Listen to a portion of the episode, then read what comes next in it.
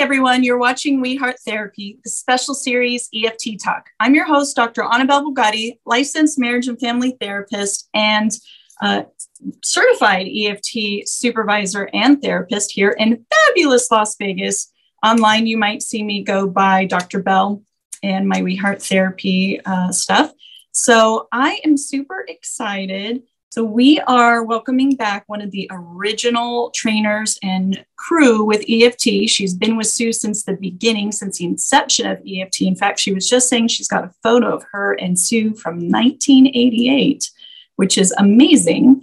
And so we have Gail Palmer, and she is a social worker and a registered marriage and family therapist in Canada. She's an ICEF certified EFT trainer. And as I said, she's been in EFT since its inception. So she's incredible. And she was on our show previously talking about getting certified in EFT. And so she is like an amazing, amazing lady. And we're super excited to have you on, Gail.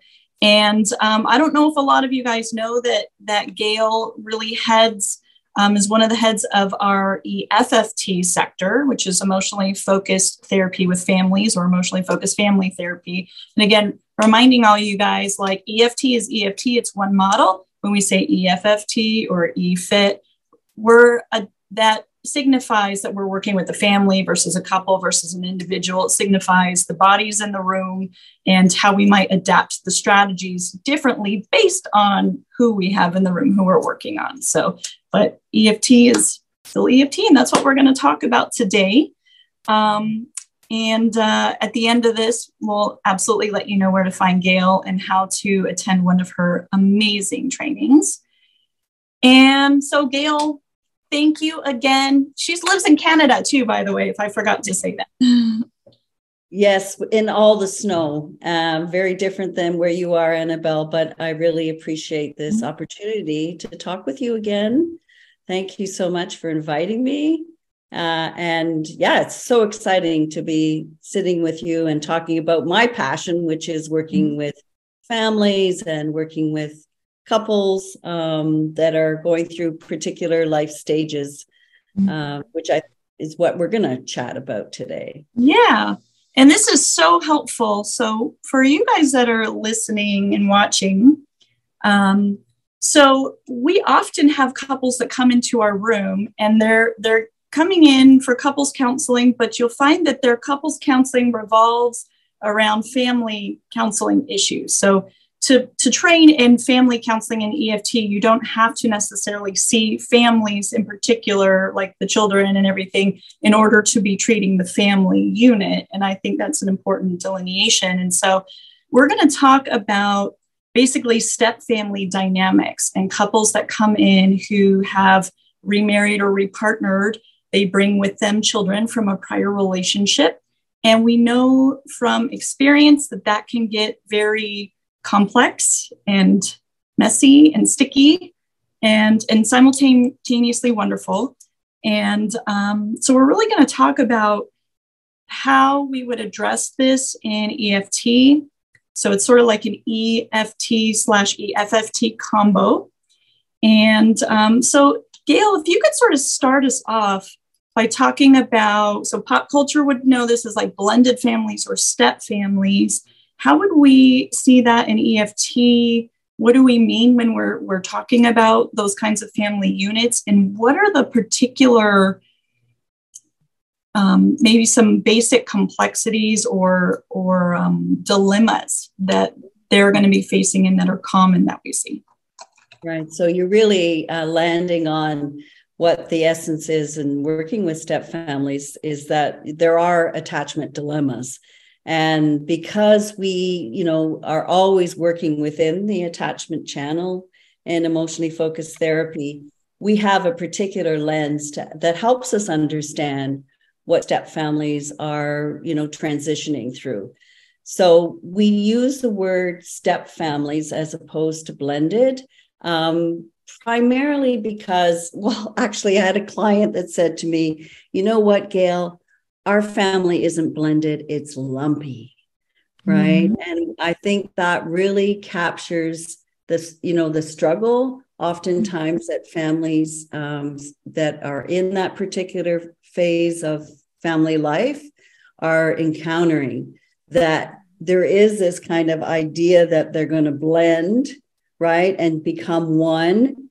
And it's going to happen smoothly. It will happen smoothly, and there won't be any bumps because, hey, I found the love of my life, right? I'm, you know, as a mom, I've now had a second or third or fourth chance at love again. And I'm, you know, really optimistic and excited and thinking, of course, my children are going to love my partner. And of course, my partner is going to love my kids because he loves me. And, you know, that tension between the different kinds of relationships, the romantic relationship and that between the parents and the child, is really what we're navigating in that when those families come together. And I love what you're saying is you're starting to mention sort of the various layers and systems that we're going to be working with, which is part of where the complexities happen, because you have the couple's relationship and them together as a bonded unit, well, hopefully bonded with the kids. But then you also have, you know, parent and their own bio kids. You have the step parent, so parent to stepchild. You have the stepchildren together. Yes. These are all these various layers, and you know, let's toss some other complex dynamics that might come into this. So I often have couples come in where one of the partners has never been a parent before, and they marry somebody with children. And it's instant family, right? And of course, you know, all of my clients have been very aware of how important that role is and that they really want to carve a good bond. And then there's the struggle. I think part of it, and you can speak to this too, maybe dependent on if the children are little or if they're teenagers or if they're even adults. You know, if you have teen children who are used to being sort of like, you know, like in the case of male children, they've been like the man of the house. And now there's a new man who comes in and navigating that territory. Like I go from being kind of a, I know this isn't an EFT term, but a parentified child to, you know, sort of more of a parent role to now I got to be back in the kid role and maybe I don't know how to be in the kid role. And you know, discipline, like, you know, if kids feel like they're disrespecting the step parent, but the step parent doesn't feel like they have the grounds to say something, or the other parent says you're too harsh, or yes, you've got it right. You've really just said a whole lot there, Annabelle, right, about the complexity and about the different kinds of relationships that exist in a step family. And, you know, what happens when you're talking about maybe one of the couples has never had children. And oftentimes what I hear from those particular families is that they never had a chance at being a couple alone, right? They were instant family. And when they talk about that, what they're talking about is loss, right? That loss of, this wasn't part of my dream. I didn't expect to, you know, partner with someone with children. I was expecting to, you know, start life with someone who's in on a similar path as me. More that honeymoon phase. Right. And all of a sudden, I have to share my partner. I have to share him or her or them with these children that take time and demand attention and might be reacting to the change and the loss that they're experiencing.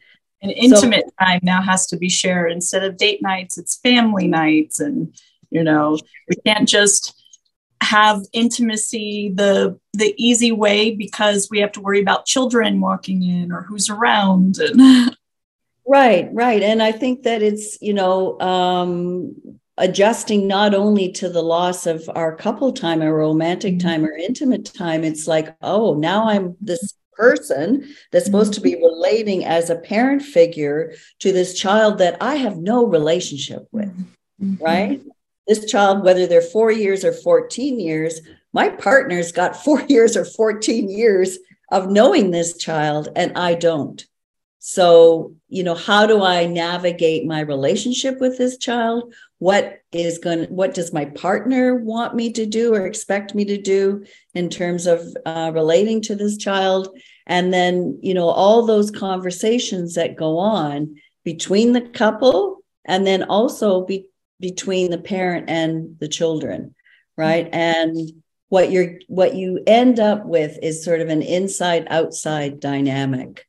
Where the step-parent is feeling very much on the outside mm-hmm. of this relationship that exists between the parent and their child, and the parent is feeling very much in the middle, right?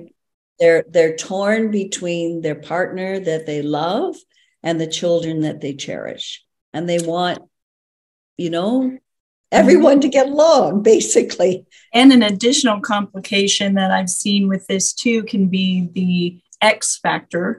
We'll call it the X factor. You know, are they still involved? Are they not involved? And sometimes where the X might have been abusive or, you know, is a particularly bad situation. I've seen the bio parents have a lot of guilt, and so they don't have secure parenting. And so that can lead to a lack of boundaries. And again, you know, you may have the differences on even like basic day-to-day living, like, hey, what are the house rules and how do I get the children to uphold these? And I get to feel bad. And, you know, that adds more complexities. Or I've had, you know, parents come together kind of like the Brady Bunch, and one might have both might have insecure parenting. One might be more avoidant, you know, where the family is more estranged and distant, and the other is more anxiously attached. And so you've got conflict of those styles coming together, and they're like, well, my family just, you know, we're distant from each other. Why is it got to be, you know, just that clash? Yeah. And so what you get then is that your kids and my kids. And what, you know, it can become a divide when there's these differences, right, in family traditions or parenting styles. And, you know, it can feel like we're not on the same team. So the challenge for the couple is, how do we stay connected, right, given that we have these differences, we have these different relationships that also matter, right, and that also need space. Yeah. Right. And this is a particularly, I love what you're saying right here, Gail, because what kind of pings on my mind is when the couples come in for couples counseling around this, and the step parenting dynamic is triggering the cycle, and you want to track the pattern, but then it feels like the content of the cycle, the step parenting issue, is like another thing. And it's like, how do we know? What's that balance when sometimes the content around like step parenting does matter? You know, yes. It's like the EFFT shift. We might be trying to have the system do something differently than the system between just couples. And we're like, have to do both and. So, you're really speaking to why we do trainings, right? Why we do trainings for step families, because they are unique. And the therapist needs to be knowledgeable about, you know, what challenges that are typical, normal to step family life. Because one of the things that we do in EFT is we validate, we make sense of what's going on. And if we're aware and knowledgeable about the, you know, the normal development of step family life, we've got this research, we've got this knowledge that actually validates what's happening for the couple, because they end up thinking it's them, right? They end up thinking, hey, I failed it already at one relationship, and this is feeling pretty like dangerous, like the same thing's going to happen. And so their nervous system is on high alert. They're really, you know, sort of looking for threat. And we're able to say, hey, this is what happens. You know what? Step families take time. The research shows that the fastest developing step family in terms of developing an identity as we're a family is 7 years. Wow. 7 years. right? Mm-hmm. Whereas, you know, when families come together, it's usually thinking, well, we're family now, mm-hmm. and we're going to be together. And when they meet those lumpy challenges, then, you know, they lose their emotional balance. Those cycles start happening that we know about in EFT, right? And we can work with those cycles while normalizing the dilemmas, that the attachment dilemmas that they face. I think that 7 years seems really, wow. I mean, when I think about also the age of the children and, you know, if they're young, then during that time, they're also going to be maybe going through teens, puberty. This is going to add an extra set of complications, or if they're already teens, how they may age out and leave the nest before they form that solid bond together as a family. And I love what you said about looking for threat. And I think with a lot of the step parenting problems I've seen come up with my clients is it's also that we're simultaneously looking at threat and looking for acceptance too, you know, because we want to be accepted by the stepchildren, you know? Right.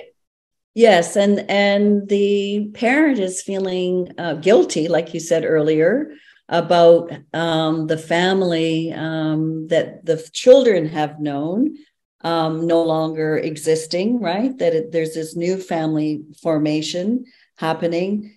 And it, as a reaction to that, you know, guilt may then feel that they really protect their children.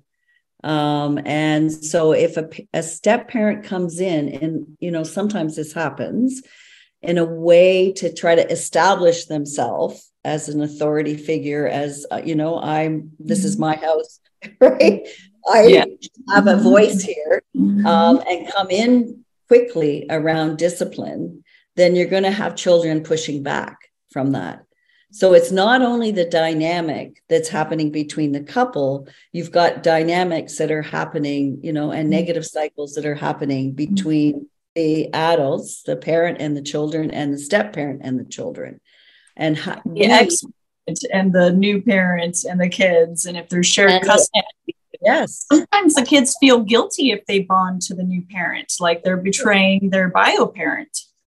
Yes, especially that, you know, that if they feel any kind of affection for that step parent, it's a disloyalty to the other parent. So they're, you know, in order to stay loyal, they will reject the step parent straight up. And you said a little earlier, what about the age, right? And how does that of the children, and how does that impact step family life? And what research has shown is that adolescent girls have the hardest time with the step-parent coming in. And sometimes what you see is with younger children, say, you know, preschool or school-age children, they have an easier time adjusting because they're younger and the loss isn't as great. Whereas adolescents are involved in what happened in the divorce, if there's a divorce, and oftentimes will want to take sides. They feel compelled to just, you know, who's right, who's wrong, which parent was good, who was bad. And then the step parent gets pulled into that in terms of how the adolescents are reacting. So sometimes even when families have come together when the children are young, when those children become adolescents, then it's an issue. It wasn't an issue before, but then it's an issue. It's like, you're not my father. And there's pushback. And the father is saying, hey, I've been around for 10 years. Why? Yeah. And ouch, that sure hurts. Yeah, it does hurt. Because, you know, you're mentioning the influence of the ex, and the step parent may be coming in and filling a role that the other parent hasn't filled. And so when they get the pushback from the child who's struggling in adolescence to find themselves, to their own identity, it can feel like very personal. Yeah. Yeah. Yeah. And so in EFFT, as we're talking about, you know, the family systems, what's sort of the goal of, like, How does EFFT sort of maybe conceptualize the role of the step parenting system, and the step parent to the bio system? Yeah. So what we want to do, because we have these attachment glasses that are conceptualizing what's happening in a step, the distress as attachment dilemmas, is we want to honor the different attachments that exist in step families. So the relationship between the step couple is different than the relationship between the parent and the child. And oftentimes what I'm doing when I'm working with families, and I'm doing this right now with a family from Turkey that I'm working with, is that I'm seeing the parent and the children separately in separate sessions from the couple sessions. Mm-hmm. The step couple needs support, right? They need help in how they're stuck places. And the parent and the children need to walk through the loss and the readjustment that is just a natural byproduct of step family life. Mm-hmm. This family that I'm working with right now has twin adolescent girls, and their angry protest with their mom is that you don't love me. Not only did you get a new partner, but you had a baby, right? And that baby, every time they see their mother with this new child, it's like an abandonment of them, right? So they're in this attachment protest that looks like anger and blame and criticism coming from them to the mother as a way of, underneath that is all of this pain around losing their mom, right? Because before the new husband and the new baby, the three of them were a team. Right? It was mom and the girls. And so that transition in relationship needs space, right? And as an EFFT therapist, we want to honor that relationship and help them walk through that loss together. Mm-hmm. If I brought in the step parent, then I'm not honoring the different relationship. I will bring in the step parent in time. That's the goal. But right now, there's healing that needs to take place in that relationship, if that makes sense. It'd almost be like stage 2 of EFFT might be where you would bring in the other step parent. And yeah, maybe more like, back in stage 1 and, assessing, how does this family work now, right? Because we've had some healing happening between mom and the girls, and then it's like, okay, how are we as a family, right? Yeah, so it's almost like you do the steps and stages with one of the systems, and then you bring in another system and start back from the beginning. Exactly. Yeah. And I think. And I mentioned this before, and I think before I ask some more questions, I'd love if maybe you could sort of explain the idea of secure, insecure parenting, because that was like, it makes total sense, but I had never thought about it before I attended one of the trainings, and I was like, oh yeah, that's right. Right. So, a parent that is in this sort of insecure place, right, ends up either overreacting, right, in terms of their response to their child. So they might become, sort of hypervigilant around the child and try to control and, execute a lot of influence in their child's life. The helicopter parent. Exactly. Or as George Fowler says, the snowplow parent, right? So there's an over influence coming from the parent, which blocks their ability to actually attune. What is it that my child needs, right? And this family that I'm working with, what the daughter is saying is, I need you to listen, right? I need you to see me. Whereas the mom is kind of trying to, you know, control the girls and tell them how to be, right? Mm-hmm. Tell them how to behave, tell them how to, you know, react to their new brother and the new husband mm-hmm. and all of that, rather than just listen to where they are. The other way a parent may respond is to under respond. So it's kind of like they give up. They say, like, "Oh, yes." What's that? Could that also be like saying yes to everything? Like I don't want you to hate me, so I'm just going to say yes to everything you want and not set boundaries. Yeah. Like, no, exactly. Not do that because I feel so bad. You're in pain. Exactly, because it's, you know, that they get kind of frozen around that parenting role of setting limits. And they're really afraid oftentimes of losing their children to the other parent. You know, I think that's like, even outside of the step family dynamic, I feel like that's a common parental struggle.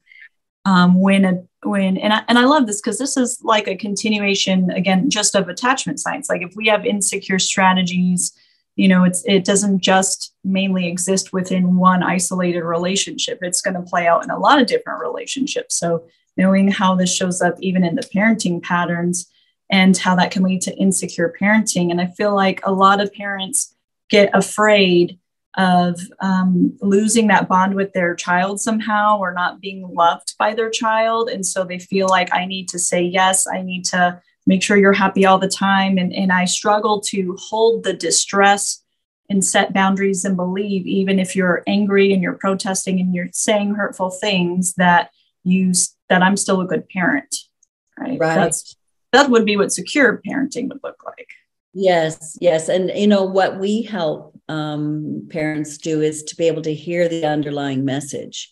Right. Mm-hmm. So my teen girls are asking to stay out till midnight or something with their friends, and they're like 13 at downtown, you know, London, England. And, you know, mom is not saying yes to that, but underneath that, right, the attachment message is, do you see me? Do you see how hard it is for me, you know, to make friends, to readjust to a new country, right? To try to fit in, to try to belong, right? That's what's underneath that, you know, give me this kind of conversation, which you often will see with teenagers, right? It's there's a demand for something like a cell phone or, right? And what is it that the child is trying to communicate? You know, Gail, you just blew my mind. Like, you know? So I'm just thinking, holy cow, you know, and again, I'm just moving all of EFT over and I'm thinking like, hey, we recognize this when it comes between our couples. This is like speaking to other therapists. Like if we saw the same behavior couple to couple, we know what it is. And now it's like taking that same thing and moving it over to the parent-child thing. And I'm like, oh, you're right. The attachment message of things like, I want to hang out with my friends all night, or I want a cell phone, or I want the cool pair of jeans, or whatever it is. It's, I love that attachment reframe of, you know, wanting to fit in, wanting to feel accepted, wanting that sense of belonging among peers. Do you see what it's like for me? Right. Oh, Gail, man, you just blew my mind.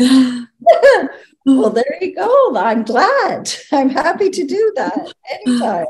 But it's, you know, it's the other part of it is, you know, if mom rushes to say yes, like you're saying, right? She never slows down enough to really listen to what's happening, right, with her children. And, you know, I think that in step families, that sense of, you know, having let your children down, disappointed them, that sense of regret or grief that you have, having not been able to hold their original family together. Because we all know that for most kids, that's, you know, the best option, as long as it's a happy one, right? Yeah. You know, unhappy marriages or partnerships have a really negative effect on children, right? It's not really about the family structure that harms kids, it's parental conflict.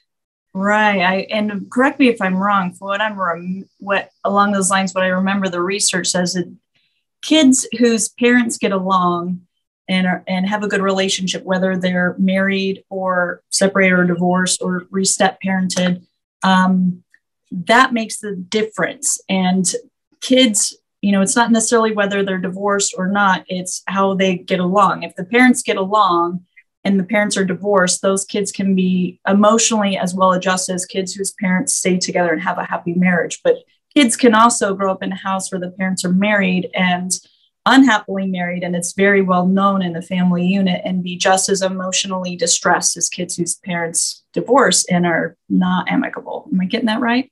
Yes, definitely. That's right on. And when we look at it that way, then our role, right, as EFT therapist is just so important, because that's exactly what we address. We address the negative patterns that, you know, the step couple might get caught in, the ex and the parent might be stuck in. And really, that's what we target, is the conflict. And helping them have like a united front together as parents to the kids. And you said something just a moment ago that I really want to touch on that really brings up another very important dilemma. And it was just so beautifully said. And I was thinking about the complexity being the parent with children who, you know, for whatever reason, whatever good reason, needs to end a relationship, or a relationship is ended, and how difficult that is for children to understand this complex adult dynamic. And, you know, that's where that security can kind of dip, you know, where it's how do I hold my own sense of security, knowing I did the best I could and that this was a tough situation, and not blame myself as I'm a terrible person or a terrible parent because the marriage ended or something, you know, even though I know my kids in their grief and, you know, not inability to understand this complex adult situation, because again, they are kids, you know, how do I hold that frame of security and be with them in their grief without absorbing the blame myself? And yeah, I'm terrible because I ended this relationship. Then we look to our partner, because I think that's a natural consequence of, you know, going through a divorce and then repartnering. I mean, as parents, we don't outgrow our need, right, for, you know, someone to comfort us, to reassure us, to help us navigate those times when, yes, naturally we end up feeling like we failed, like we're, you know, we've let our kids down. I think that's a natural feeling. But if we have nowhere to go with those feelings, right? If we're in conflict with our new partner, and what we're going to get from our new partner is, well, if you just would discipline your kids better, you wouldn't feel that way. Yeah. It's like that behavioral intervention we see with couples. Well, if you would just take out the trash more, or you would just do this, then I would be happy. Then we wouldn't have problems, right? Right. So, you know, it's really about being able to get that emotional support from the partner, you know, because the parent is going to naturally feel guilty. And I turn towards you with my heart and be seen, be loved, be supported, be reassured. You're not a terrible mom. This is normal. And even as we're talking about this, I think of even another complexity that kind of sprouts out of that I've seen, where, you know, couples can struggle with kind of parsing out this difference, where part of the grief process where the kids might reject the other partner just on the basis of not my dad or not my mom. And they haven't even like really seen, like they haven't really gotten to know the other partner yet. And so I've seen it where if the kids haven't quite bonded yet, the parent, that can start to erode the bond between them, because the parent is thinking, oh, well, how can I turn toward you when my kids don't like you? And maybe, again, that means some failure, like my kids don't like you. Right. And how is this going to work? When in fact, it's not even necessarily about the kids not liking that partner. It's part of the grieving process, part of the transition process. And so, and you know, sometimes, they're in this, like, I have to choose, right? I have to take sides here. I have to be loyal to my kids. My kids come first. And, you know, it's not about an either or, it's an and. But yeah, when we get stuck in dynamics, it becomes very rigid and it can become very narrow, where it's like, I have to choose. And parents will choose their kids often, or not, or choose the new partner. That happens also. And then the kids feel abandoned. Yeah. So I think that's the heart of, like, maybe the core struggle that I see is when that rigidity sets in. One will circle the wagons around one system or the other, and then the other system feels like it loses. Like, you know, parent may form an alliance with their bio kids, and step parent feels left out, or parent turns towards new partner and the kids feel left out, or maybe like the new children feel favored, like the new bio children of this couple feel favored over the stepchildren. And there's a natural, I mean, of course, the new bio child is favored. They have two parents that are together, right? It's a setup. Of course, the other children are going to feel jealous and resentful towards that. And they're little and are teeny and very dependent also, which complicates the emotional factor for the other kids who don't quite understand. Like, they kind of don't get it because emotionally it's like, oh, what about me? Of course. Yes. Yes. So, you know, as EFT therapists, we have a way of understanding that, as, you know, learning about step families helps us then not pathologize, right? Because I think that's the thing that can happen with step families, that even our language, right, where we say broken home, intact family, right, as opposed to a first family and a new family or a step family. So, you know, I think. Would we ask the family what term they'd like to use, or would we, you know, is it more like on our benefit to attachment reframe it as first family, step family versus broken home? You know, I mean, couples may describe it as broken home, but I can definitely understand how that would seem very pathological or judgmental. And so I love what you're saying here about that use of language. Right. Yeah. And what are we bringing as therapists, right, in terms of our own experience and our own life experience and our own judgments?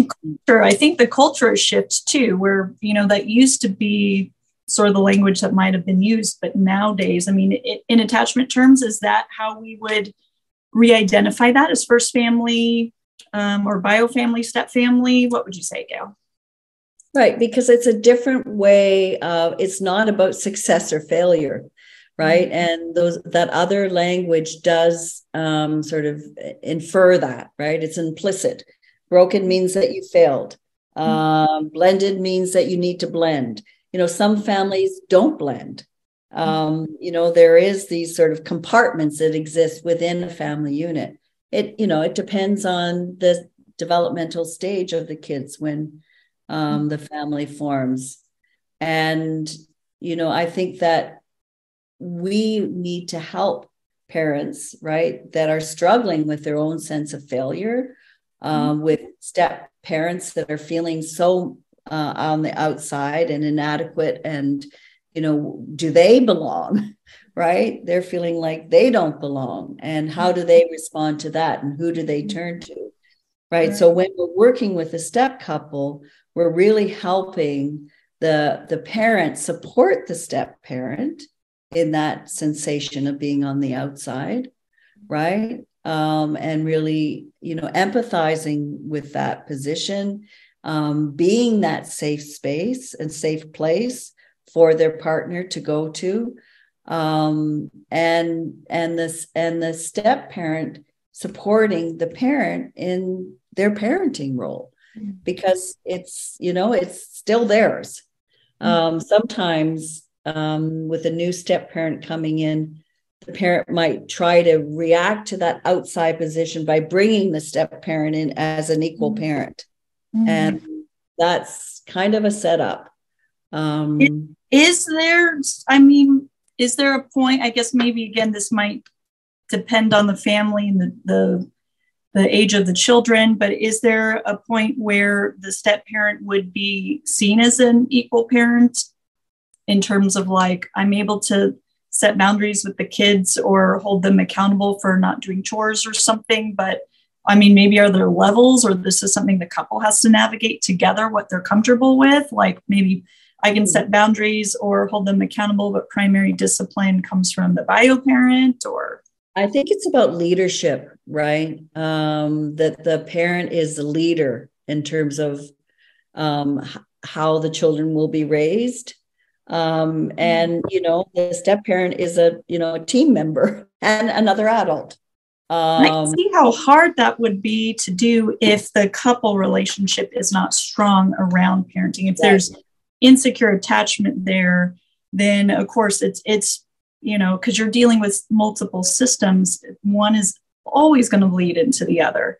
So it's like, if I can't turn to you and trust in you also as the primary leader to set boundaries that I may need to feel respected, just as we navigate the business of living together in a new home, you know, and wanting to respect, you know, and not take over parenting, you know. There's going to be a difference, right? It comes back to the difference that the step parent typically is, you know, sees that these kids need more discipline, that, you know, and the parent, when it's your own children, it's kind of like you give them a pass lots of times.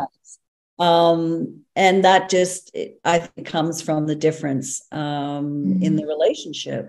Mm-hmm. So that kind of can really set up a polarization in the couple, right? That they, you know, are looking at, they're responding to their own kind of take on things. Like my father of the family that I'm working with, the stepfather, is like, he's shaking his head at these girls. Like, what is wrong?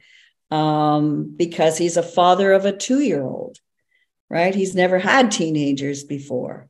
These aren't his teenagers. It's harder for him to have compassion and understanding, right? He's looking at, you know, and the other dynamic is he's wanting to protect his 2-year-old from these teenagers that are, you know, rejecting of him. And so that, you know, again, it's a complexity, but what helps us is the attachment bond. We're always working to secure that attachment bond between the new couple, because they are the foundation of this family. However, they don't share in the joy of having these stepchildren together. It's a difference. So what are we sort of aiming for? So, and I just, my client that was supposed to come in is rescheduled, come up with an emergency. So I have a little bit more time if you do, which is great. So from beginning to end, so it sounds like there's multiple kind of goals that we're working on. One, if we're seeing just the couple and they're not bringing their children or don't intend to bring their children in for family therapy, seems like we really want to help them come together as a couple, as a secure base for each other and for the children, and help increase secure attachment, right? Both in the couple and as a parent. And then you're saying in the parenting roles, we want to help the step parent support the bio parent in parenting duties, and help the bio parent support the step parent in the bonding process, facilitating that bond, or. Well, and also just empathizing and supporting them in being on the outside, right? That they aren't going to feel equal to the parent in their relationship with the children. And that can feel really bad. And that can feel like you don't belong. And it can feel like you're really sort of watching as an observer, family life that goes on between the parent and the children. And to be able to talk about the feelings, right, that might get stirred up by that. Do you really still love me? I see your face just light up when your daughter comes in the room. And you know what? I don't see that with you and me anymore. And that hurts, right? So being able to have those conversations and understand them, right? We can understand them, keeping that step family frame, that's normal. That's what happens in step family life. It's not that he doesn't love her. He has a love for his children that's a little different. And he may not see his kids all the time. And right, he sees his partner all the time. So just being able to make sense of the emotional responses and help create that secure base for the couple that they can turn to each other, because it's the support that comes there that helps the family survive, right? Mm-hmm. Step families are challenged by conflict over kids, right? Why do they end up in divorce? Oftentimes it's conflict over kids. Mm-hmm. So when we're helping the step couple turn to each other, right, for reassurance, we validate, we make sense of those struggles as normative, right? Then that takes away the sense of shame, the fear of failure that might be going on. And again, sort of strengthens that bond between the couple. Man, so I see just how multi-tiered this could be, even just with the couple's relationship is, like what you said is, often what might have led to the decay of the previous relationship might have been conflict over couple or over kids. And I'm thinking, gosh, so these parents could be coming in as a couple and getting the couples therapy that probably would have helped them before. So we're helping them do things in this relationship that they've never done before in other relationships with secure attachment. So we're building that strong bond, that ability to turn towards each other and be a team, even as a couple. And then we're adding to that, we're feathering on top of that, this dynamic with being that with the kids and for the kids and how to come together with the kids. Boy, that's a lot. You sound tired. That was exhausting. Yeah. But, the motivation is the love, right? The great love.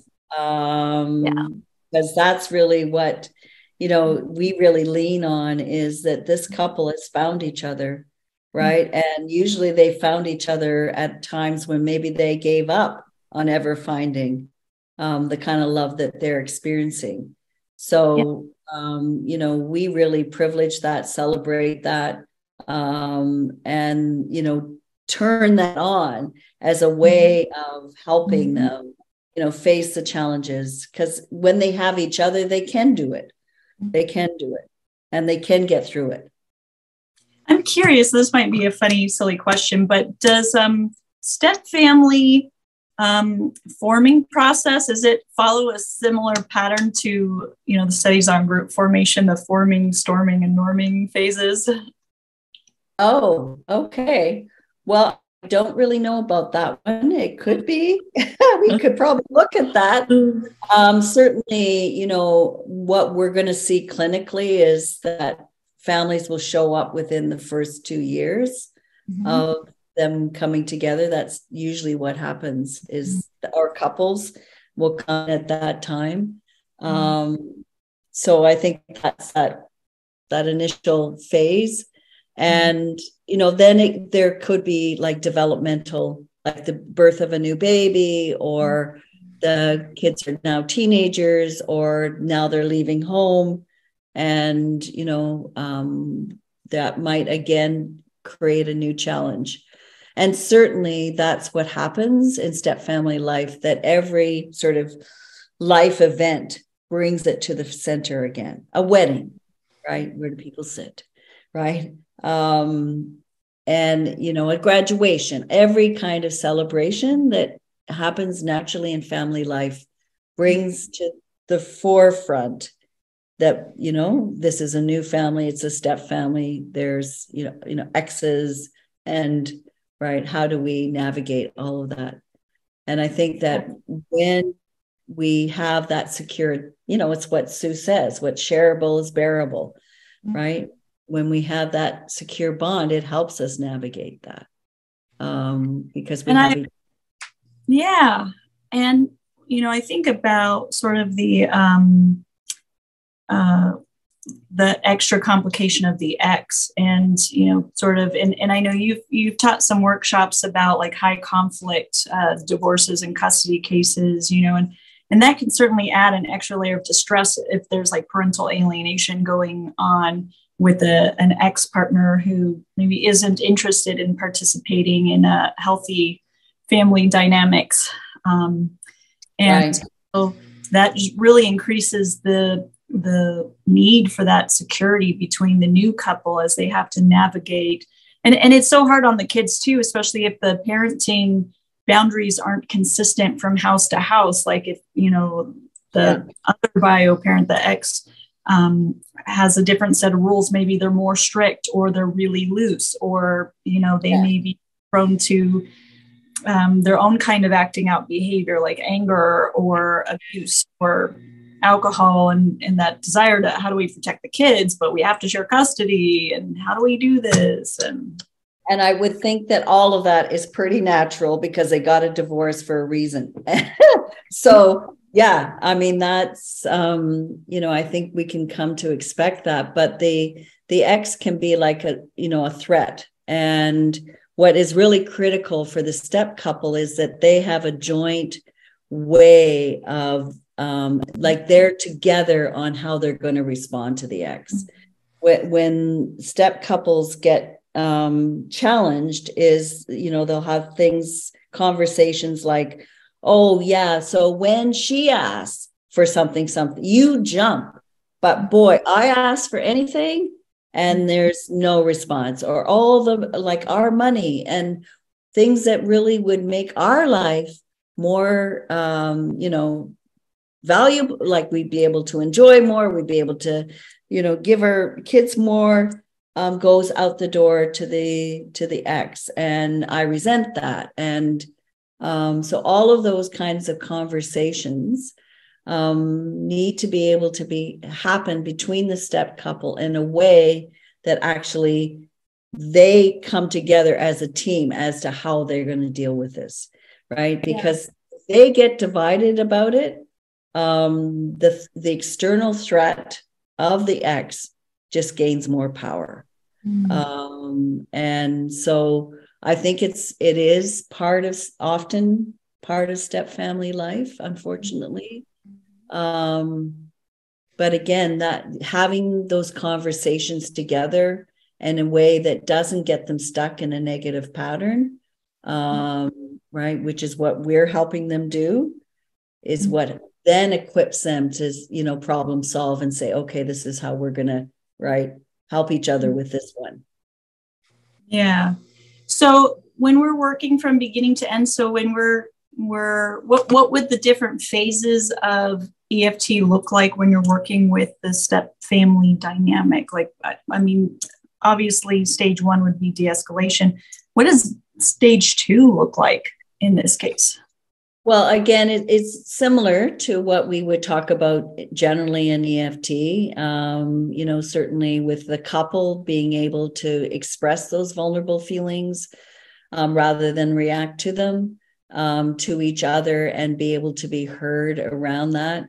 You may have a step parent that, you know, is going to react based on their attachment style, right? Do they over respond, right, by coming in heavy as a disciplinarian, or do they, you know, avoid and check out?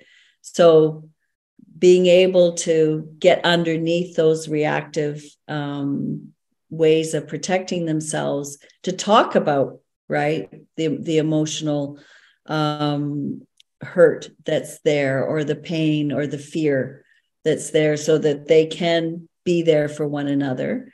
So we would use the same, decision making that we would use in EFCT, right, with couples, beginning with the withdrawer and then softening the pursuer. However, we have that extra layer of understanding, what is normative in step family life. And it may help us also when we're in stage two to be able to conjecture around some of the vulnerabilities that are associated with being a step parent or being a parent, and help them put language around what's happening on the inside. So that would be stage two with the couple. And then consolidation would look like bringing, the whole family together if you're involved with the kids, or just consolidating with the couple. And then with the family frame, it's the same, right? We want in stage two, we want the child to be able to express their vulnerability directly to the parent, right? Parent to be able to respond in an effective way. My family that I'm working with right now, the mother's able to hold space, but she can't really move in with comfort and support because of her own block, right? So I need to work more with mom around what's happening on the inside for her.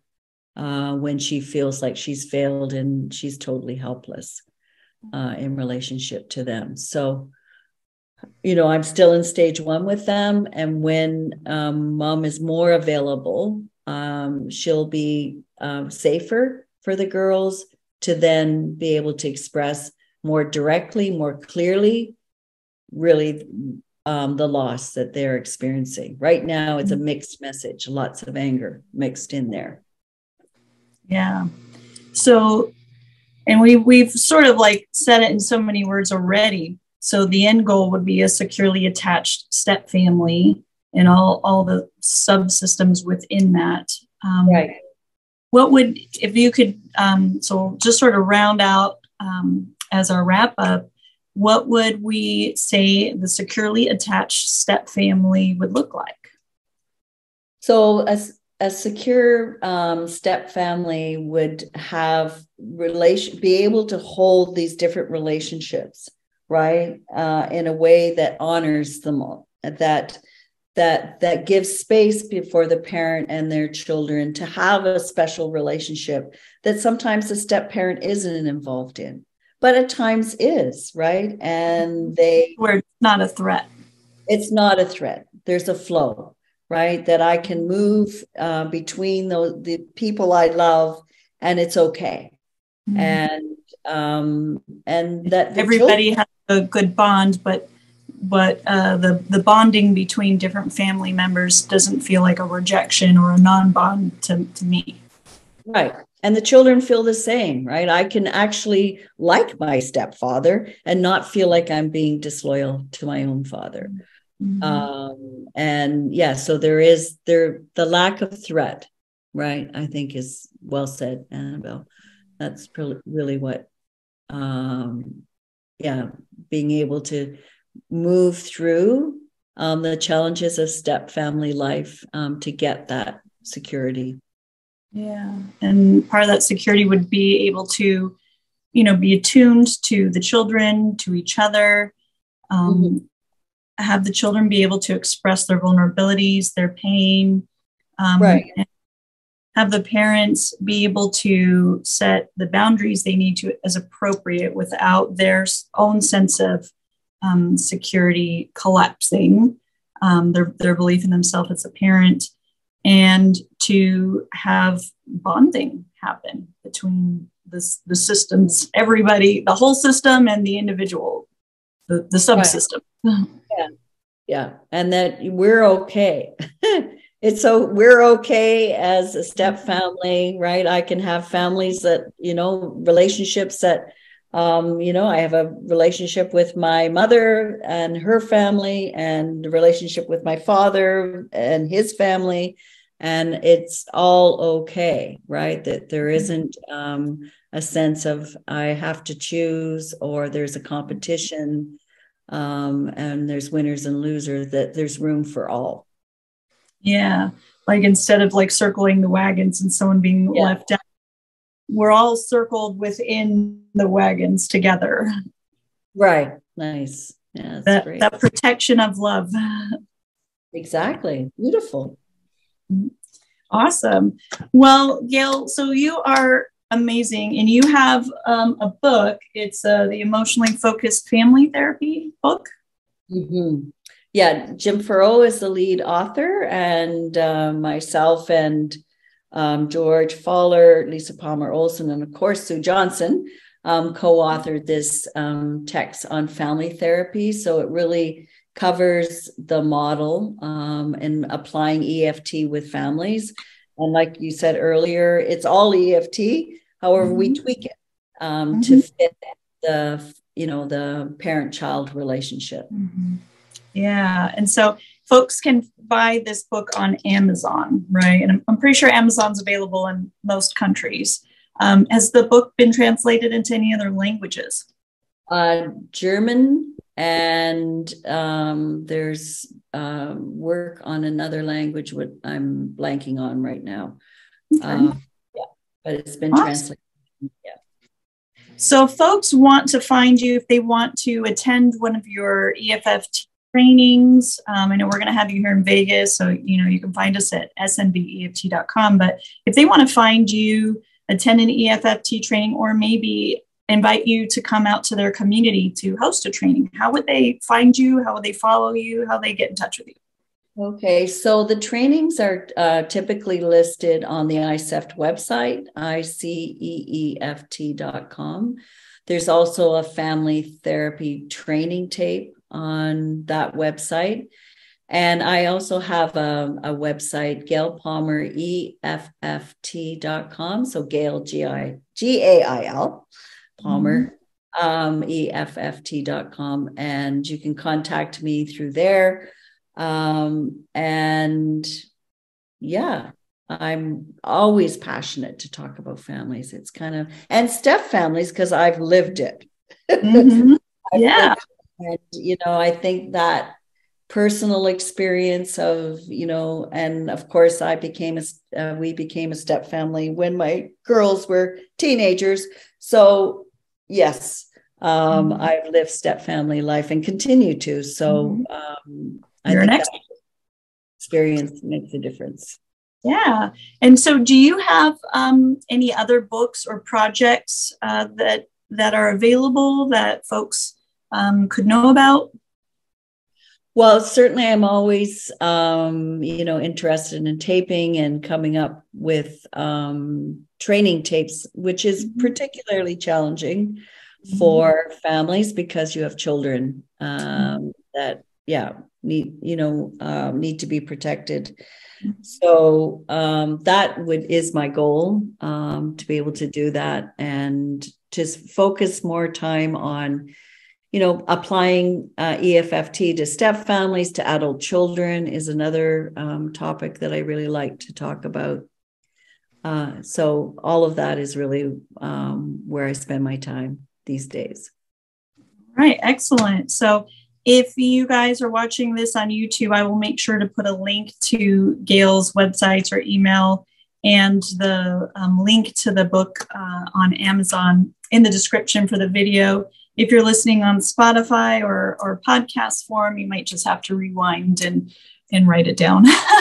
But thank you again, Gail, so much for being with us today. And definitely, guys, invite Gail out to come to your community if you haven't yet had an EFFT training. Certainly, like I said, we're bringing her to Vegas, and we're going to do basically a whole 2 days on this very topic. And so it's going to be really amazing. So if you have any variation of the EFFT topics that you'd like to invite her out to present, you know, shoot her an email. And she's really amazing. So I attended one of her workshops in Reno and I was like, I need more. This is awesome. So great. Thank you. Thank you. It's been lovely. Great conversation, Annabelle. It's lovely talking to you. Thank you. And thank you again so much for being on. And as always, guys, you can find me here on We Heart Therapy. Southern Nevada EFT is my local Las Vegas EFT chapter that I lead. And I'm also part of the Success and Vulnerability team with George Fowler, Ryan Rana, James Hopkins, and the Emma Huffs. And so super excited if you guys haven't checked us out there. And We Heart Therapy is now offering retreats and conferences. So you can check out wehearttherapy.com and look that up. And make sure that you guys, if you're not a ICEPT member, if you are an EFT therapist, you know, so many valuable resources. If you go to ICEPT, ICEEFT.com, I'll also put the link to that in here. You know, you can go and take the externship, you can take the basic trainings. There's always a list of ongoing trainings around the globe actually available. And there's, if you're a member, you also get discounts on the training videos and training tapes. And a lot of them now are on digital download, which is amazing since a lot of us don't have DVD players anymore. Yeah. So make sure that you guys check that out. And if you haven't subscribed to We Heart Therapy, make sure that you hit subscribe, and more videos are on the way. Don't forget to buy my book, Using Relentless Empathy in the Therapeutic Relationship, Connecting with Challenging and Resistant Clients, for helping professionals, available on Amazon or on my website, www.drbugatti.com.